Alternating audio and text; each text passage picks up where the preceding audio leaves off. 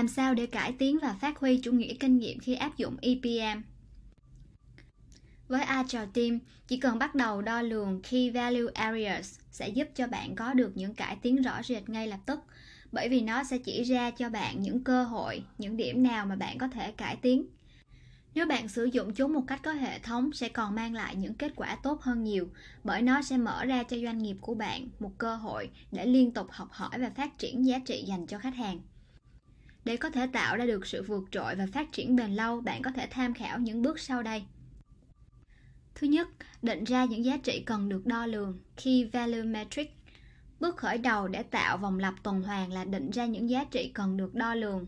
Quá trình chọn lựa và xác định giá trị nào cần được đo lường cũng sẽ mang lại cho doanh nghiệp khả năng minh bạch hơn về những giá trị nào cần được tối ưu hóa. Thứ hai, đo lường giá trị. Bước tiếp theo trong vòng tuần hoàn sẽ là xác định hay thiết lập giá trị ban đầu cho các key VM cần được đo lường.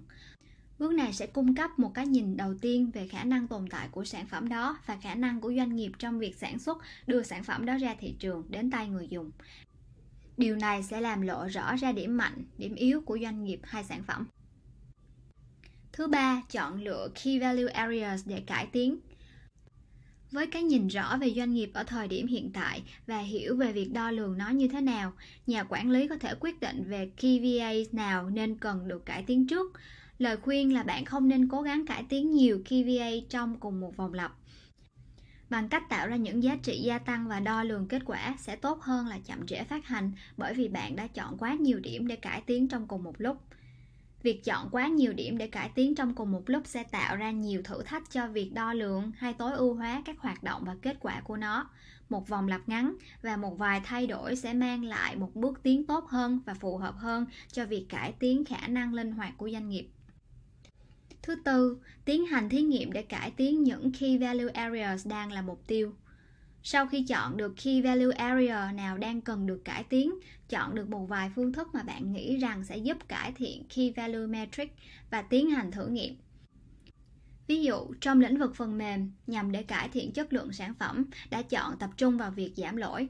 Điều này sẽ dẫn đến ý tưởng là nhóm phát triển muốn áp dụng kỹ thuật test first để làm tăng phần trăm test coverage và tập trung vào chất lượng công việc của developers. Thứ năm, đánh giá kết quả. Khi kết quả của thực nghiệm được đo lường, chúng ta sẽ so sánh nó với giá trị đo lường trước đó.